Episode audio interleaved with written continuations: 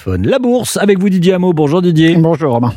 Ça donne quoi à Paris? Ça baisse un petit peu. Hein. On souffle après la, le bon début d'année, hein, quand même, plus 10% sur le CAC 40 depuis le début de l'année. Un, un, début d'année en fanfare. Le CAC 40 recule de 0,6%. 7055 points. Le marché se veut plus prudent avant les réunions monétaires de la Réserve fédérale américaine et de la Banque centrale européenne en milieu de semaine.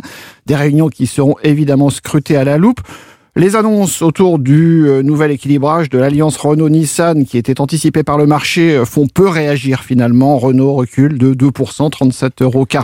C'est très calme partout. Un hein. peu de, de variation en Europe. Francfort moins 0,6, Madrid moins 0,2, Milan moins 0,1, le CAC 40 moins 0,6%, 7055 points. Didier Hameau, merci Didier. À demain.